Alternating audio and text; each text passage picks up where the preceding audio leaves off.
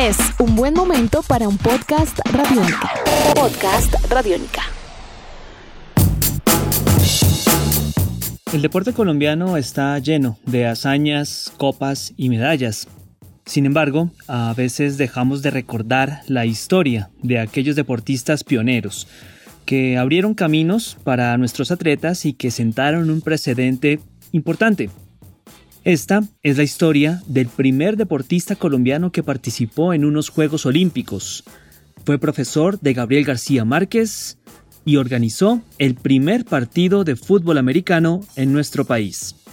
Bienvenidos a Tribuna Radiónica.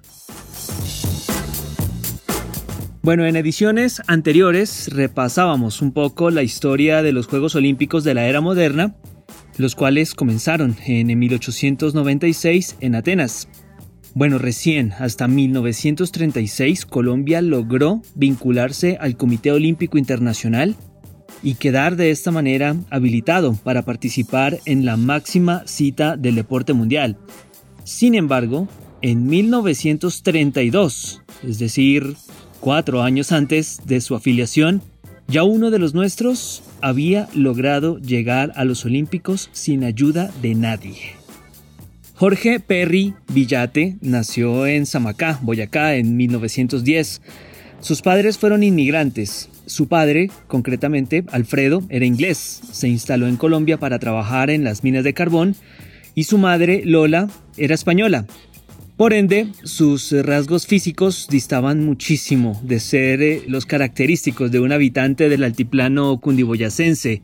Rubio y de ojos claros, medía unos 73 en su edad adulta. Se ganó el apodo del Mister. ¿Cómo llegó entonces Mister Perry a unos Juegos Olímpicos? Bueno, a punta de terquedad y obstinación. Cuenta la historia que envió en reiteradas ocasiones cartas al Comité Olímpico Internacional hablando de las bondades de nuestro país y de la proyección deportiva que tenía. Vale la pena recordar que Colombia tuvo un intento fallido por participar en los Olímpicos de Ámsterdam en 1928. Perry, pese a esta decisión que se había tomado en aquel momento, no se rindió y decidió entonces por su cuenta intentarlo. Y al final lo logró. En febrero de 1932 recibió una carta de respuesta. En ella no solo el Comité Olímpico Internacional aceptaba su participación en el eh, atletismo de los Juegos Olímpicos, sino que también lo invitaba a llevar a cabo su preparación en Los Ángeles cuatro meses antes de los Juegos, alimentación y alojamiento gratis. ¿Cuál era la prueba que iba a disputar Jorge Perry Villate? La prueba era el maratón de los 42 kilómetros, todo un desafío.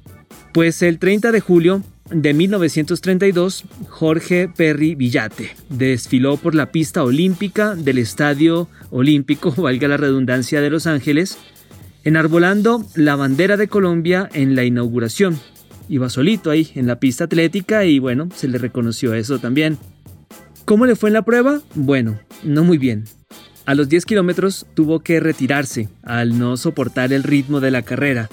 De todas maneras, el Comité Olímpico Internacional le dio una mención de honor y de paso Mr. Perry acabó el camino, acabó de sembrar mejor el camino para que Colombia lograse su afiliación al Comité Olímpico Internacional unos años más tarde. La afición de Perry por el atletismo comenzó en el colegio. Sus padres lo habían trasladado de Samacá a Tunja y en el colegio Boyacá, conocido popularmente como el Colboy, adelantó allí sus estudios de primaria y de secundaria y empezó a interesarse en el deporte base, en el atletismo.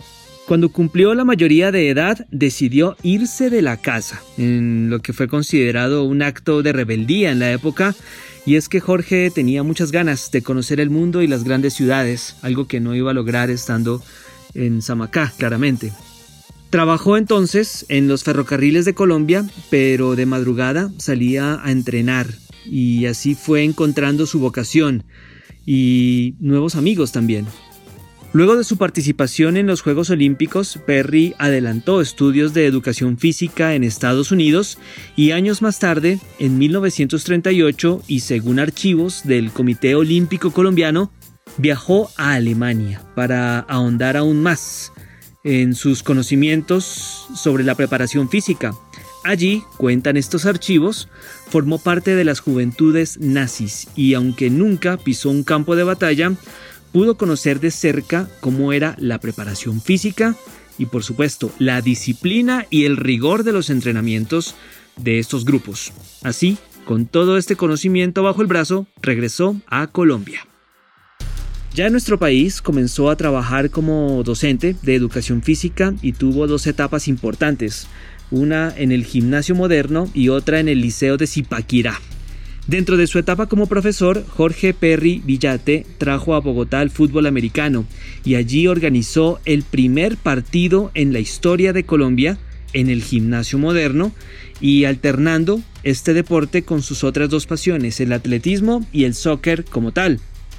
Posteriormente, ya en la década de los 40 pasó al Liceo de Zipaquirá y allí fue profesor de nada más y nada menos que Gabriel García Márquez. En un artículo escrito por Gustavo Castro Caicedo para el diario El Tiempo, cuenta la historia de que Perry no le exigía mucho a García Márquez en los entrenamientos y en las clases de educación física.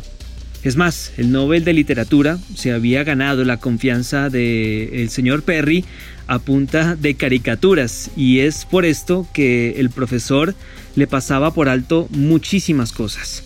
Cuando llegaba la hora de correr y de hacer ejercicio, García Márquez se sentaba en el pasto a hablar de poesía y literatura con otros compañeros. Todo esto con la complacencia del profesor. ¿Qué tal? Ah? De todas maneras, cultivaron una buena amistad y luego ya posteriormente tomaron caminos y rumbos diferentes. La vida de Jorge Perry Villate se apagó el 29 de diciembre de 1946 tras sufrir un accidente de motocicleta cuando se dirigía de Bogotá a Samacá a pasar fiestas decembrinas. Vivió apenas 36 años, suficientes, si es el caso, para sembrar un camino que después el deporte colombiano adoptó para forjar de esta manera la historia del deporte olímpico colombiano. Edición de este podcast a cargo de Juan Pablo Pérez. Mi nombre es Juan Pablo Coronado y nos volveremos a encontrar pronto en otra edición de Tribuna Radiónica. Nuestros podcasts están en radionica.rocks, en iTunes, en RTVC Play y en nuestra app Radionica para Android y iPhone. Podcast Radionica.